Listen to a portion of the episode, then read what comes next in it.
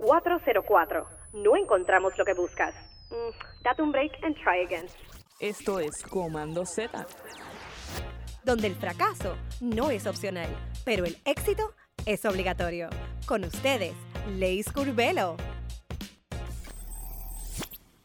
Llegamos al episodio que más nos han pedido, pero antes. Si quieres que más gente como tú se entere de los secretos y buenos consejos que repartimos cada jueves, comparten nuestros episodios con tus colegas, amigos y creativos que lo necesiten.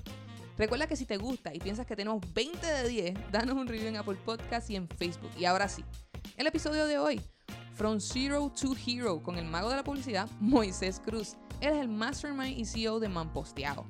Moisés es un diseñador gráfico con una maestría en publicidad. Empezó su aventura en el mundo de la publicidad trabajando para el periódico San Juan Star, para después brincar a GFR Media, donde fue el diseñador para el periódico Primera Hora y El Nuevo Día.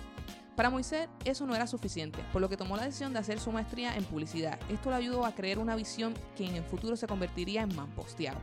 Inspirado por el sabroso sabor de nuestro arroz con habichuela, unió a varias personas para convertir su visión en una realidad. Con mucho esfuerzo, Moisés pudo llevar a su empresa a otro nivel y hoy en día es una de las agencias con más crecimiento en todo Puerto Rico. Tres razones por qué le vas a dar play a este episodio. Número 1. Identifica qué aspectos le añaden valor a tus diseños. Número 2. Aprende a establecer estructura de precios en tus diseños. Número 3. Conoce los pasos para transformarte de un freelance a un entrepreneur. Así que sin más, te dejamos con Zero to Hero con el mago de la publicidad, Moisés Cruz. Dale oído. So, buenos días. Estamos aquí con Moisés de Mamposteado. ¿Cómo estás, Moisés? Todo muy bien. Qué bueno tenerte aquí. Gracias por, por decir que sí a esta entrevista. Gracias por la invitación. Vamos a comenzar con lo, lo básico. Danos una breve introducción de ti. ¿De dónde vienes? ¿Qué has hecho? ¿Cuál es tu estatus actualmente? Eh, pues mi nombre es Moisés Cruz Báez, soy de la gran nación de Caguas, un pueblo al sur de San Juan. De la gran La nación. gran nación, ¿verdad? Los cagüeños somos bien orgullosos de nuestro nuevo, eh, nuevo país. Muy bien, muy bien. Me gusta. Entonces, este, nada, pues soy diseñador gráfico originalmente, trabajé un tiempo con el Nuevo Día, eh, trabajé con Primera Hora, trabajé en la semana en Caguas, eh, toco un poquito de lo último en San Juan Star.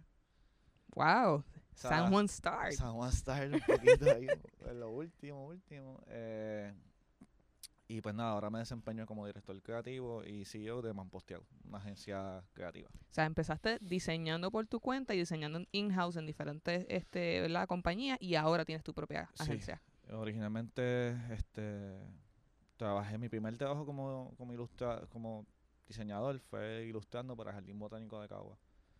Eh, era uno de los mejores trabajos que yo he tenido. o sea, estaba todo el día en Four Tracks y pintando flores y dibujando árboles. Así que That's era su- fun. era- era súper hippie. Super hippie. era súper hippie el trabajo. Y nada, pues así empecé y luego ahí pues empecé con la semana y, y así seguí moviéndome. Wow. Entonces, ¿de dónde surge la idea de Mamposteado? ¿Cómo es eso? ¿Por qué el nombre de Mamposteado? Porque está bastante clever, bien, la, bien ahí, bien puertorro. Pues mira, eh, surge para...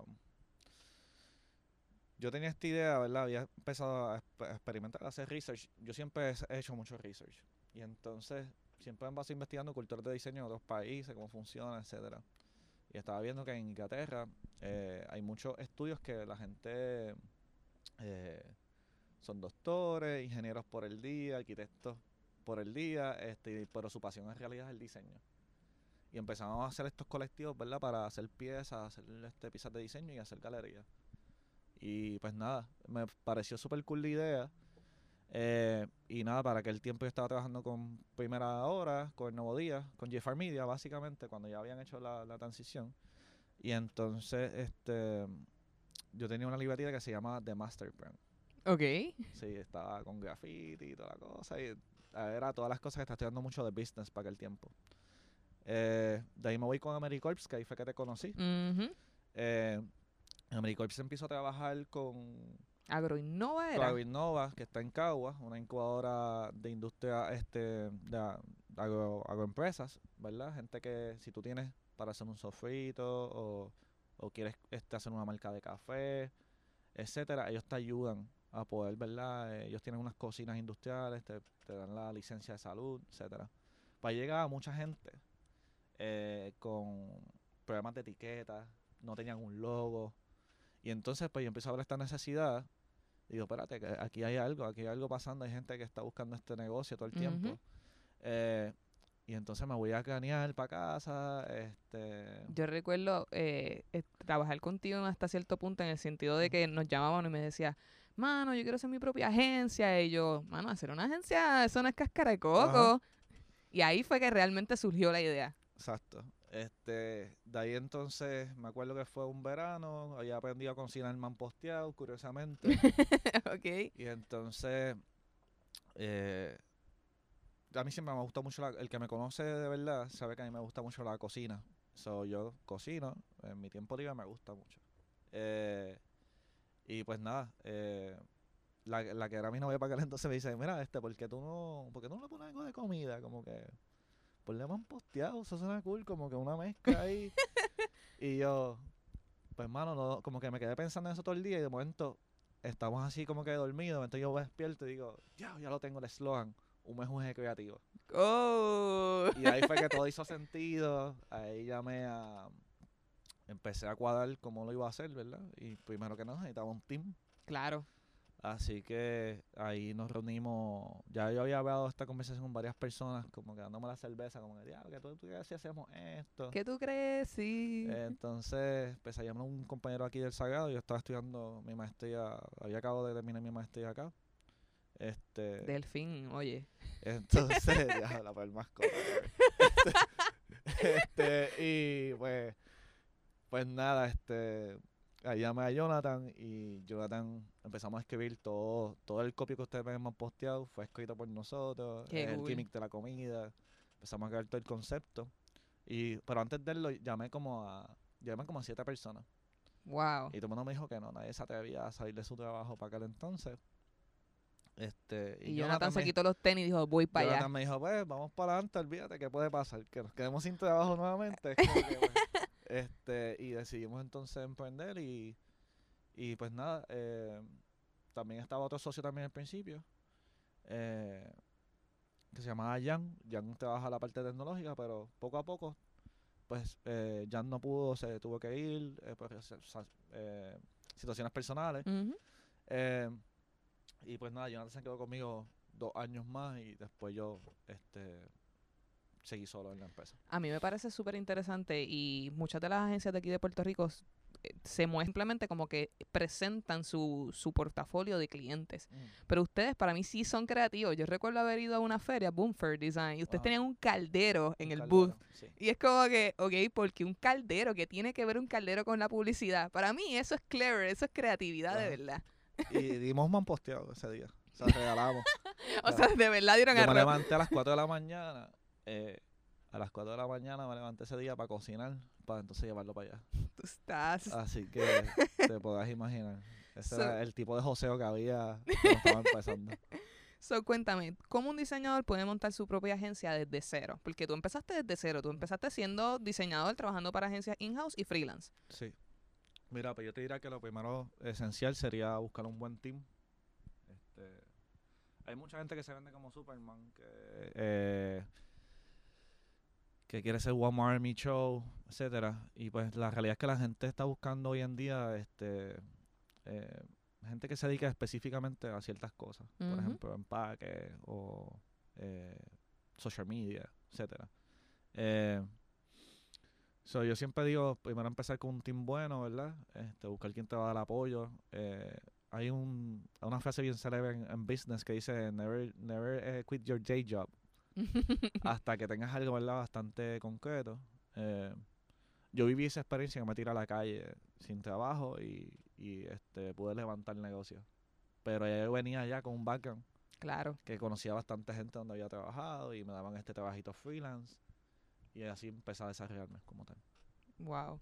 ¿Y cómo, cómo tú piensas que uno puede seleccionar ese Dream Team? Porque como bien dices, hay mucha gente que se especializa en ciertas áreas. Por ejemplo, estás buscando un ilustrador, pues obviamente no vas a buscar a una persona que simplemente haga logos, sino que realmente tenga un portfolio sólido en, en ilustración. ilustración. ¿Cómo, Claro. cómo tú determinas eso? Pues mira, yo diría que cuál es, lo primero sería investigar cuáles son las necesidades del mercado que está afuera, ¿verdad? Que es lo que uno está buscando, este, en que uno se quiere especializar. Y ahí tú empiezas a construir tu team. Porque, por ejemplo, un ilustrador no todo el tiempo este, va a estar haciendo ilustración, tiene que también este, com- eh, ayudar en otras áreas. Eh, so, sí, yo te diría que si usted es diseñador, lo primero que tiene que hacer es buscarse una persona que sea savvy de business. Literal. ¿Y por qué? Porque los diseñadores o los creativos tenemos esta fama de que somos unos loquillos. Aunque usted pueda aprender, ¿verdad? usted puede aprender de negocios súper fácil, pero la mayoría de, de los de diseñadores o artistas pues son tienden a ser introvertidos. Tiene que buscarte a alguien, una persona o uno mismo, ¿verdad? Que, que se atreva a hablar de negocios, pueda hablar con la gente tú a tú. Y esa es la parte bien, es una parte bien importante del negocio, ¿verdad? Si no hay business, pues no, no hay chavito, No hay trabajo, chavo, exacto. Ahí yo puedo compartir algo bien funny. eh, con la persona con la cual he trabajado durante muchísimos años, ella es super business oriented. Ujú. Y yo siento que ella me mantiene los pies sobre la tierra. Nosotros hemos tenido diferentes reuniones y a mí me encanta porque yo empiezo a venderle al cliente. Yo soy muy buena hablando. Yo empiezo Ujú. como que, ah, porque esta es la idea, este es el concepto. bla, bla. Cuando ella siente que yo me voy super over, ella empieza Ajá. a pisarme por debajo de la mesa. Así como que túmbalo. Túmbalo, cállate, Ah, que ahora me toca a mí. Y ella empieza a hablar de números y números y números. Y entonces ahí logramos el tío. Pero es eso, o sea, tú necesitas un partner que de verdad, de verdad, eh, juegue Batman y Robin, que, Claro. te, que, que te pueda buscar ese negocio mientras tú te mantienes haciendo el lado creativo, porque alguien tiene que hacer esa sección también. También, y eso es bien importante porque, eh, por ejemplo, al principio yo hacía, yo era Cuca Gómez, para los, para los millennials, los que no sepan quién, quién es Cuca Gómez, pues hagan research en internet. Este, Búsquenlo, por favor. este, y nada, eh, pues yo hacía de todo al principio, pero eh, nuevamente, hay, que- hay una persona se tiene que enfocar de la creatividad, la otra persona se tiene que enfocar del business. Si usted o si usted eh, quiere, también lo puede hacer usted solo, ¿verdad? Y dedicarle el tiempo, pero va a llegar el momento donde usted se va a concentrar más en el business creativo. Y ahí tiene que switchar, ahí tiene que switchar para, para poder este nada, hacer los trabajos como se deben de hacer. Literal. ¿Cuál fue el reto más difícil cuando comenzaste con Manposteo? ¿Qué fue como que el challenge que tú dijiste, anda, pal, en dónde me metí? Mira, hermano, este cobrar, buscar, buscar este Nadie quiere cobrar, pero todo el mundo quiere los chavos. buscar, exacto, buscar negocios. Eh, sea, cuando tú no tienes, cu- cuando tú no tienes este trabajo, llega un momento como que me- yo tengo que hacer esto porque tengo que, tengo que llevar comida a mi casa, ¿sabes? Para que el tiempo yo vivía solo ya. Pero etcétera. ¿quién te da de comer a ti? Exacto. Así que el, el joseo, ¿verdad? Hay que estar bien pendiente a eso, como uno va a estar trabajando, ser bien disciplinado a la hora de trabajar. Este, yo te diría que sí, eso fue lo más difícil al principio, buscar clientes. Buscar clientes. Ujú. ¿Y cómo tú sientes que le cogiste el piso? ¿Qué empezaste a hacer diferente cuando dijiste, ok, ahora sí estoy consiguiendo clientes? Pues yo aprendí que enseñar mi trabajo era lo mejor que podíamos hacer. Enseñar el trabajo de la agencia, ¿verdad? Eh, el trabajo habla por sí solo. Eh, la parte del business es bien importante porque también tienes que saber de número y cuánto, cuánto ¿verdad? vale tu trabajo, etcétera.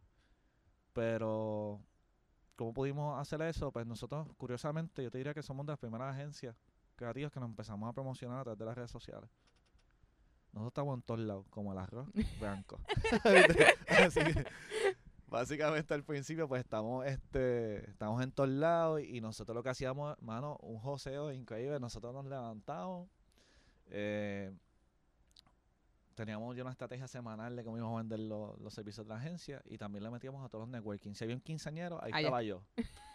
si la gente iba a ir a darse el palo en la barra de la esquina, Ahí. ahí iba yo también para entonces conocer gente y, y poder este negocio. La gente subestima mucho el networking y qué bueno que lo dices. Este, yo soy fiel creyente del networking y no es como que el hangueo para simplemente josear.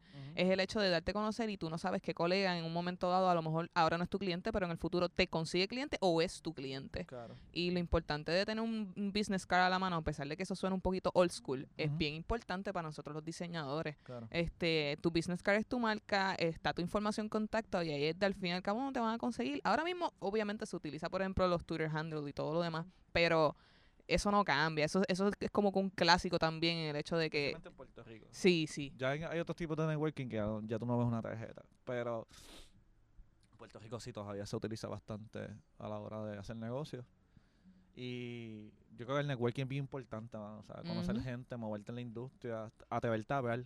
Algunas veces los creativos tendemos a sentarnos en una esquina y no conversar con nadie, pero hay que, hay que atreverse. Yo era de los que veía un corillo de gente y me interrumpía. Eh, muy buenas tardes, mi nombre es Moisés yo vine aquí a hacer negocio y yo no sé ustedes. Y ahí entonces pues la gente se reía y había había en el circo y yo me metía, conocía a todo el mundo. Exacto. Y por ahí entonces, esa era parte de... Yo tengo una buena amiga que dice que eso es un presentado fino. Claro, claro. Un presentado con hay que elegancia. presentado, hay que ser presentado. Hay que serlo porque si no, uno no se puede buscar sus habichuelas. Claro, claro. Si no te atreves a ver con la gente, definitivamente.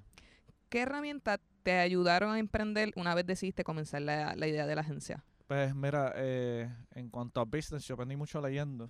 Eh, yo me gusta mucho, el que va a mi oficina sabe que tengo muchos libros.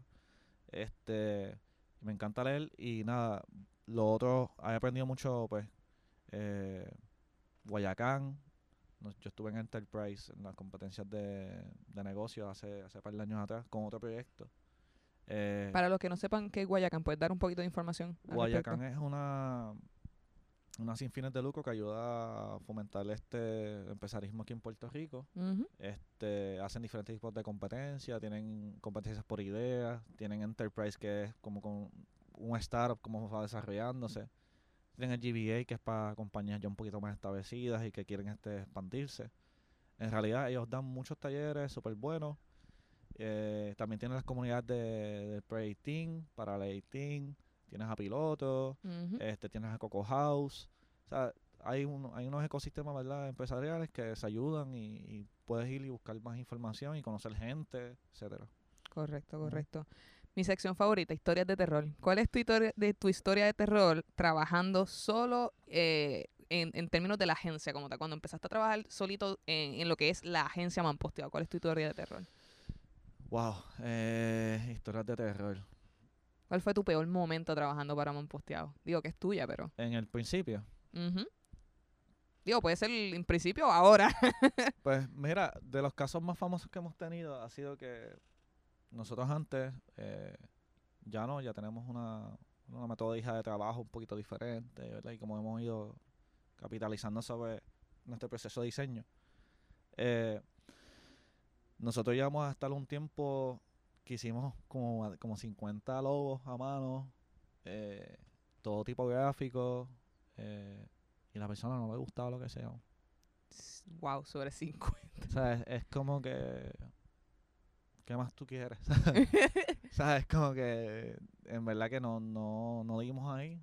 La persona cogió como que parte de nuestras ideas también, se fue hizo otra cosa y quedó súper feo el producto. oh my God. Y. Sí, de la historia de terror. Otra historia de terror también va más o menos por la misma línea también. Mucho trabajo, ¿verdad? Esto es un proyecto bien complicado que estamos. Se trabajó hace. Hace algunos meses atrás. Y pues nada, eh, hicimos, un montón de cosas, eh, diseño, rediseño de empaque, lo ponemos al lado, la persona no quiere hacer el cambio después que había contratado los, los servicios. ¿Y qué tú haces en esos casos? Porque eso sí es una historia de terror. eso es espeluznante. Eh, nada, nosotros en ese caso, pues nosotros cobramos por el trabajo ya Claro. hecho, obviamente. Pero pues es, un- es, como hacer este hijito bien bonito y de momento como que no lo puedes enseñar porque Sí, Pues, porque... no lo van a sacar nunca. Y entonces, pues esas son cositas así que uno como creador, ¿verdad? Como que no le gusta, no le gusta que sus hijos se queden engavetados.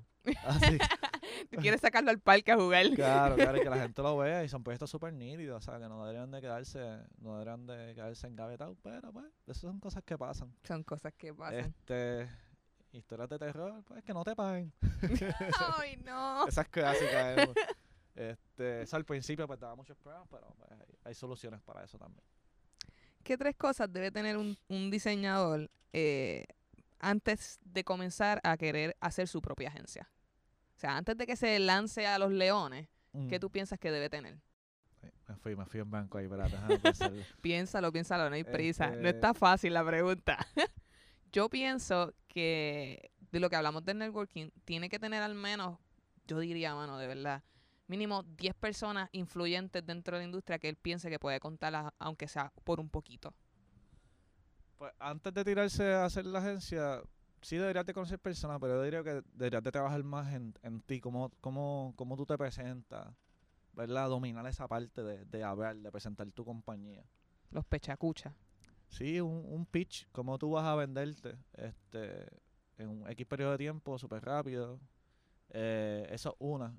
¿Por qué? Porque si tú tienes ya eso dominado y tú te atreves a ver con gente, pues ya tú vas a empezar a conocer gente, punto. No tienes que conocer a nadie. Tú puedes Ujú. empezar esto solo. Yo no conocía a nadie de la industria de business. sea, Cero. Cero. Yo, mi, mi grupo este era artistas. O sea, la mayoría de la gente que yo conocía, no, músicos, artistas plásticos, grafiteros, that's it. Ese era mi, mi Ese era tu antes. núcleo. Sí. Ajá. Este, eso es, es cuestión de sentarse, ¿verdad? Trabajar primero en esa, en esa eh, skill, people skill, de poder hablar con la gente. Eh, eventualmente vas a conocer más personas. Y otra cosa que creo que deberían de, de tratar de descubrir cuál es su cuál es su fuerte en lo que hacen. No venderse como un todo, venderse como que mira, yo me especializo en esta área. Creo que es algo que cada vez lo vemos, lo hemos especializado. Por eso es que muchas agencias grandes están decayendo y las agencias pequeñas están subiendo porque están especializadas en ciertas cosas. Sí, la gente va directamente a buscar lo que necesita. Exacto, es como que no, el empaque me lo va a hacer man posteado y el diseño de nuestro branding lo va a hacer man posteado. Eh, la publicidad la hace fulano de tal, el social media la hace fulano de tal. Y esto es otra parte también que es bien importante antes de comenzar.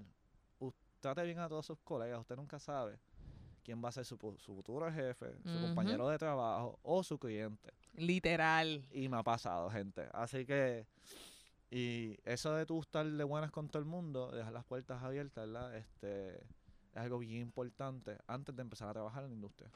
Es bien importante. Yo, yo estoy completamente de acuerdo contigo. He tenido compañeros y amistades que al fin y al cabo se convierten en mis clientes y por más que uno no quiere, como que uno se pone medio bobo, no te quiero cobrar y ellos insisten, realmente terminan siendo proyectos buenísimos porque como ya tú tienes química anterior, pues Claro. funciona súper bien. Yo pienso que otra cosa también que deberían tener antes de lanzarse a los leones, como digo yo, es el hecho de que tengan el portafolio bastante sólido. Este, es lo que tú dices, Eso, el, tra- oh. el trabajo habla por sí solo, así que es bien importante que tu trabajo esté pulido. Claro, y esto es a la hora, ¿verdad? Si usted va a emprender solo. A la hora, de si usted quiere conseguir trabajo en una agencia, es bien diferente también. No todo el mundo, o sea, es- vamos a enfrentar la realidad. O sea, no todo el mundo está hecho para tener su propia agencia o tener su propio trabajo, trabajar solo. O sea, hay que decidir cuándo uno va a hacer eso y cuándo no.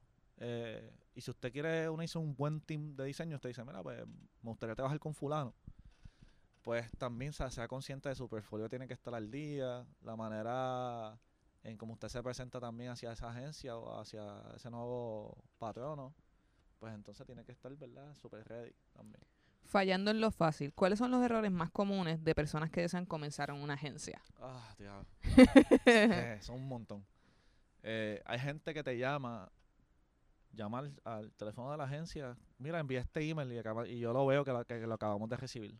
Sí, sí, no lleva ni, ni un minuto y pico de Exacto, recibido. Ese email está caliente todavía. Este, y llaman. Mira, enviamos este email. Este, y es como que, wow. Este, esos son ganas de trabajar, tú sabes, está cool, pero eh, se convierte un poquito annoying, ¿verdad? Y, y, eh, hay que tener un poquito de control, ¿verdad? De cuando uno va a, a ir a una entrevista también. Eh, eh, uno va a una entrevista, demuestre más sus skills. A mí no me importa su este resumen. A mí me importa cuál es su trabajo, háblame de su trabajo. Este, nunca lleve material robado, gente. Eso pasa. Oh también. my god, ¿en serio te ha pasado Me eso? ha pasado que me han ido con, con cosas robadas de otros diseñadores. Oh my eh, God. O, ¿verdad? Este, es- bueno, no, no, no fue que le robaron la computadora a gente, fue que le, Sí, le- sí, sí. le tumbaron algo de su estilo eh, o se copiaron de una idea bien brutal y, y te hablan como si la, idea fuera de ellos y tú, y tú sabes que tú lo has visto en 50 cosas. Oh my Este, god. Eso otro. Y eh, nada, no vaya con lo. Cuando le pregunten que cuál es su. ¿Cómo se llama esta? Hay una pregunta bien clásica en la entrevista. ¿Cuál es tu Eh, fortaleza? ¿Cuál es tu fortaleza? Por favor, no diga puntualidad. Ay, No no. diga. No diga eso. Este, O soy perfeccionista.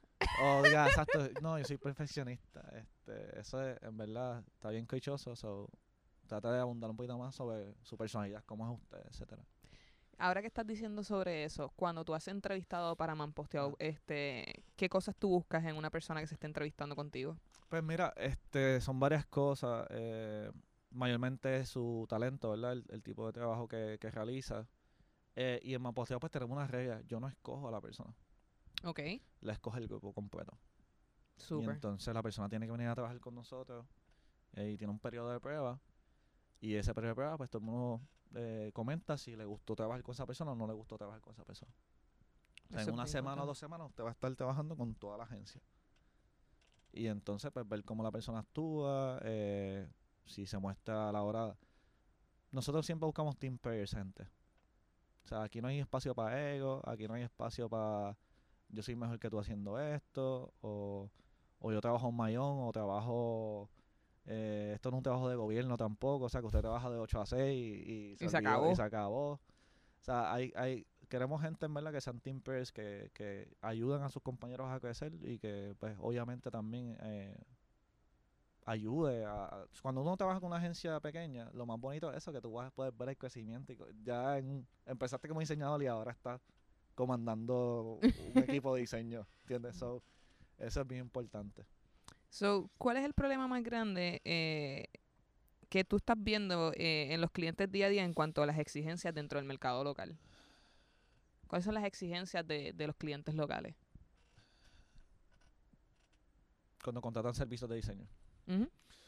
Eh, básicamente calidad es lo primero que están buscando. Eh, están buscando pricing también, ¿verdad? Cómo, cómo pueden manejarlo en X periodo de tiempo. Ahora la gente se está dando cuenta que el trabajo de buena calidad pues cuesta más. Y Claro. lo respetan y respetan. Yo creo que hay un hay una brecha de diseño que estamos experimentando ahora que la gente está le está viendo un valor añadido también. Eso Si usted puede educar bien, la persona puede saber cuál es el valor añadido que usted va a hacer para su trabajo. Eh, buscan partners, no buscan personas de servicio de ahora y ya, bye. Mucha gente está buscando, mira, tú vas a trabajar conmigo, tú te quedas conmigo, o sea, por X periodo de tiempo. Están buscando relaciones de trabajo. más. Relación de trabajo, esta esa es la forma que nosotros operamos.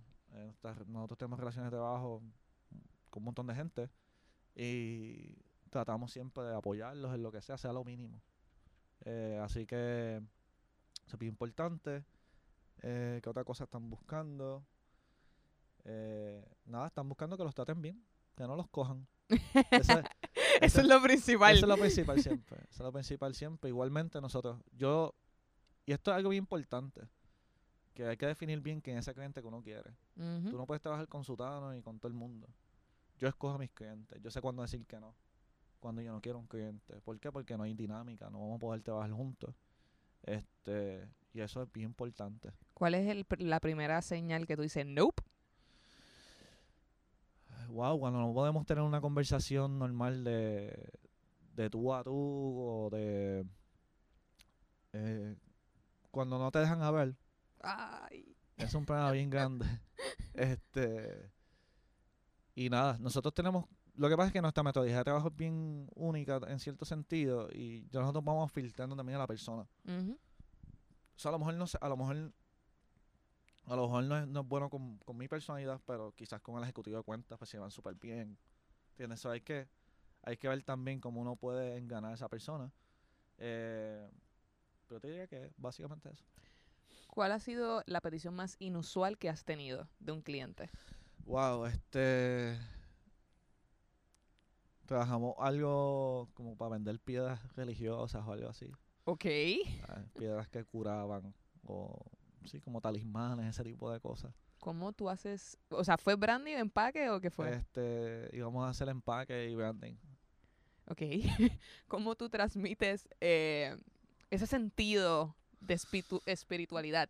Bueno, en verdad que no sé, no sé cómo nos salió eso, pero fue un proceso bastante nítido porque al fin y al cabo quedó súper chévere. Este, y pues algo nítido también te saca fuera de tu confort. La mayoría de nuestros clientes son relacionados a la industria de la comida y alimentos. Este, y pues salir un poquito de ahí también nos, nos ayuda a, Hasta el refresh. a estar refresh y hacer otras cosas. Es bien interesante. eh, yo, a mí me gusta mucho leer y, y- y me gusta mucho el cine. Y yo siento que hay que ser bien duro en lo que estás haciendo y súper creativo para poder transmitir algo que realmente no lo puedes ver. Y ese aspecto de la religiosidad y, y de transmitir ot- otra sensación adicional es bien complicado. Este, ¿Cuál fue el mindset para que, us- que ustedes te- eh, tuvieron para poder lograr eh, el empaque y todo lo que se trabajó?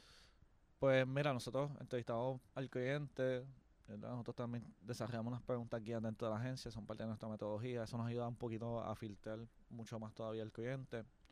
Eh, y nada, lo cogemos con un mindset open. O sea, nosotros no juzgamos a nuestro cliente o el servicio que tiene. Tratamos siempre como que de cogerlo en el lado positivo, como que esto está bien cool o esto está bien loco, ¿qué vamos a hacer con esto?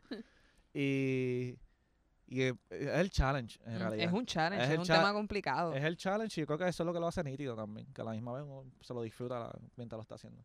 ¿Qué te gusta y qué no te gusta de trabajar con clientes locales? El love and hate. Eh, pues mira, a mí me encanta trabajar para clientes locales. ¿Por qué? Porque son clientes pequeños que están empezando. Y como tú bien sabes, pues un 85%, yo diría que más, de todo lo que entra a Puerto Rico, pues es importado. Entonces tú ves estas compañías con un bagaje de, de 30, 40 años, millones en mercadeo, millones en branding, y vienen para acá, ¿verdad? Y claro que te va a querer coger el producto de ellos porque se ve súper nítido. Cuando usted va a la góndola, usted ve los productos locales y no se ven tan appealing como los demás. Ujú. Pero Mamposteado llegó para resolver eso. Nosotros hemos tenido, ahora mismo tenemos como 17, como 17 productos locales que están en las góndolas. Wow. Este, y eso es bien importante para mí. Eso es lo más que yo me disfruto de poder ver un cliente como Productos Teres al lado de un Goya o al lado de otra, compañía que sea este no local. Y que usted lo ve y dice, wow, esto se ve súper nítido, se ve súper legit. O pasa por el área de, de los yogures y ve a Vaca Negra y ve los está. yogures, está bien bonito, exacto.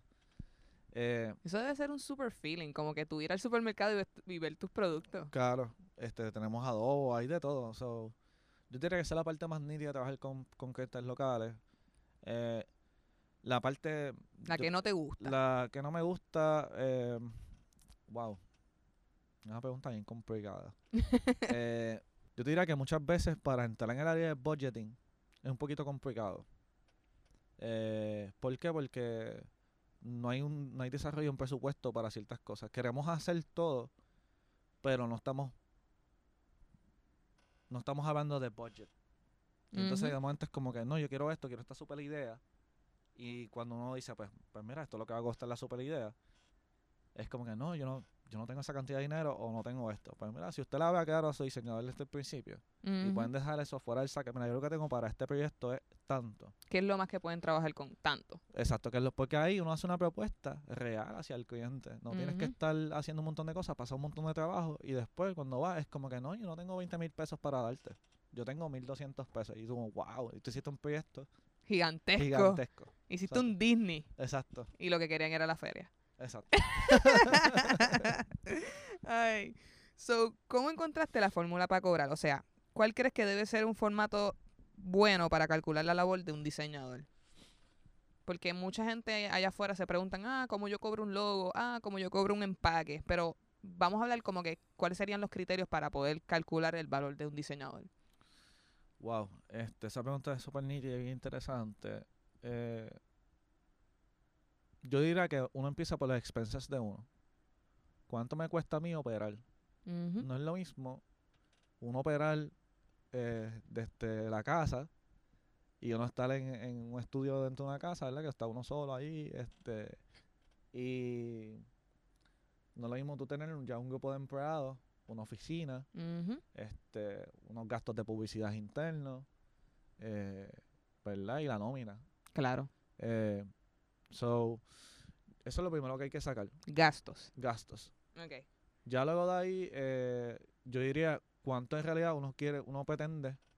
eh, y para esto hay estudios, usted puede hacer un estudio de mercado para saber cuánto más o menos está cobrando la gente, eh, cuánto la gente pagaría por su servicio. Es una pregunta bien importante. Este, mira, ¿cuánto tú pagarías por esto? ¿Entiendes? Eso, yo empecé haciendo esa pregunta a la gente. A los panas míos, mira, qué sé yo, yo pago 150 pesos. Y otro, ah, yo pago mil pesos. O sea, y ya tú ves cómo, cómo la cosa va cambiando. Eh, en la parte de de nada, cómo organizar ese, ese precio, pues, pues usted divide esos gastos. ¿Cuánto usted necesita para usted operar? Y cuando decimos gastos para los estudiantes que están comenzando, definitivamente si usted pagó el Adobe, eso es un gasto. Si usted compró su computadora, eso es un gasto. Claro. Eh, si usted está en el cuarto de mami y papi, pero le está consumiendo la luz y el agua, eso es un es gasto. Eh, yo diría que nada, sacar eso, hay una fórmula una fórmula al principio se piensa que cuando uno está trabajando mayormente y uno es pequeño, ¿verdad? Eh, solo. Y es pues tratar de, esto es lo que yo hacía cuando era freelancer, era como que trataba de coger todos mis gastos y los dividía por cliente. Mm, ok. Y entonces si era un cliente grande, pues el cliente grande se llevaba un 60% o un 50% de todos mis gastos. El otro se iba a llevar este, el 40, el otro se lleva el 20, el más chiquito se lleva el 10. Y ahí pues te iba cobrando, ¿verdad? De- dependiendo del cliente. Obviamente hay pricings que no cambian. Por ejemplo, hacer un fryer siempre se ha mantenido entre... Ahora está, yo lo he visto hasta en 50 pesos, a 20, a 25. Ay, mi madre. Pero siempre se ha mantenido... siempre se ha mantenido entre los 50 a los 150 dólares, dependiendo quién, ¿verdad? Qué tipo de arte es el que sea que está allá adentro. Claro. Pero eh, hay cosas así que ya por la industria ya están como que price, eh, ya, ya está ahí hecho. Y también está la parte de conceptualización. Si usted sabe que un proyecto se lleva horas de trabajo, pues ¿cuánto usted va a cobrar por esas horas de trabajo? Eso es Eh. otra, otra forma que a la gente le funciona. Y en freelancing, pues dependiendo su, su capacidad de trabajo, pues usted cobra. Exacto, exacto. ¿Qué consejo le darías a estudiantes que están comenzando pero tienen los sueños de hacer su propia agencia como tú? Eh, nada, mano, que sigan los pasos correctos. eh, estudien muchísimo antes de tirarse a la calle. O sea, un estudio bastante bueno de dónde usted se puede especializar, eh, qué, es lo, qué es lo nuevo, cuál es el próximo trend. O sea, la gente todavía dice que no, por ahí viene el futuro. Con el futuro es ahora. O sea, ahora mismo tú tienes computadora en tus manos. Literal, O sea, exactamente. eh, el teléfono es el futuro. Tienes el teléfono, tienes este. Todos tenemos internet. O sea, es otra cosa. El game ahora ha cambiado mucho. So hay que, primero que nada, ver cuáles son esas, esas próximas industrias que se van a beneficiar del diseño. Y yo me enfocaría mucho en digital también ahora. O sea, olvidarme un poquito de. Yo soy fanático de los libros y trabajé mucho tiempo en periódicos. Pero ya digital se está quedando con todo. Literal, Así que-. Creo que eso es algo que pueden hacer. Lo otro es buscarlo del team. Creo que ya lo hablamos. Y pues no dañe el mercado, gente. Cuando vaya a salir para la calle, este eh, llegue con precios reales y trate de hacer las cosas como, como se deben de hacer. La, que, la parte ética de, de ser diseñador es bien importante también. Sí, sí. Porque ese es el problema. Tratamos de educar y, y muchas personas que a lo mejor por desconocimiento eh, lo que hacen es revertir toda esa educación que nosotros estamos trabajando dentro de la industria. No Claro. regale su trabajo, su trabajo vale y, y el hecho de que sea arte, eh, hasta cierto punto la gente piensa que pues debe ser gratis y no debe ser de esa manera o también no, no, no lo visualizan como realmente un trabajo profesional y muchas veces lo que hacen es que regalan su trabajo cobrando 25 dólares, Ujú. una bobería. Este, nada, es- por eso es bien importante también tener la experiencia. Este, yo siempre, cuando uno sale de la universidad, o si usted es una persona súper talentosa, ¿verdad? Y eh, aprendió usted solo, eh, yo siempre recomiendo que tenga una experiencia de trabajo. Para que usted sepa cómo corre la industria, cómo, cómo trabajar con otras personas. Porque si usted nunca ha trabajado con otras personas, imagínese usted haciendo su propia agencia y contratando gente. Así que eso es, eso, eso es bien importante, ¿verdad? Aprenderle procesos y, y, y nada, este... Yo te diría que eso es básicamente... La, la última pregunta y la más que me encanta. ¿Cuál fue tu primer trabajo? Fuera de, de diseño, o sea, literalmente tu primer trabajo. Mi primer trabajo fue en un jardín eh, vendiendo flores a 4.25 la hora cuando tenía 14 años. ¡Wow! ¿Y qué aprendiste de ese trabajo que lo estás aplicando ahora? Eh, que tu tiempo cuesta y que, ¿verdad? Hay un valor detrás de eso. 425 no está fácil. 4.25 para correr skate, eso era lo que yo hacía, correr patineta. este, y yo, mi mamá me dejaba ahí después de la escuela. Yo trabajaba ahí después de la escuela eh, y los fines de semana trabajaba full time. Y créeme que a los 14 años, eh, dolor de espalda, este, cargando cosas pesadas. Creo que aprendí la importancia del valor del dinero, del trabajo y, y lo que hay mucho que, que decía, wow, esto es lo que hacen mis papás cuando se van de mi casa a trabajar. Esto es trabajar. Esto es trabajar. Así que eso yo creo que es bien importante. Muchas gracias por, por tu tiempo y por toda la información que estás compartiendo con nosotros. ¿Algo más que quieras compartir antes de irnos? Eh, no, eh, un shout out al corrido de Manposteado, el grupo y nada, eh, gracias por la invitación. Puedes buscar más episodios a través de nuestra página web comanzetapodcast.com o seguirnos a través de Facebook, Spotify o desde tu iPhone en la aplicación Podcast como Coman Z Podcast y también desde tu Instagram como Coman Z Podcast PR. Coman Z es traído a ustedes gracias al Museo de Arte y Diseño de Miramar, Sorry Rep by Alice Cabrera, Colmena 66 y Piloto 151. Las opiniones vertidas en este programa son de exclusiva responsabilidad de quienes las emiten y no representan a Coman Z Podcast ni a sus auspiciadores.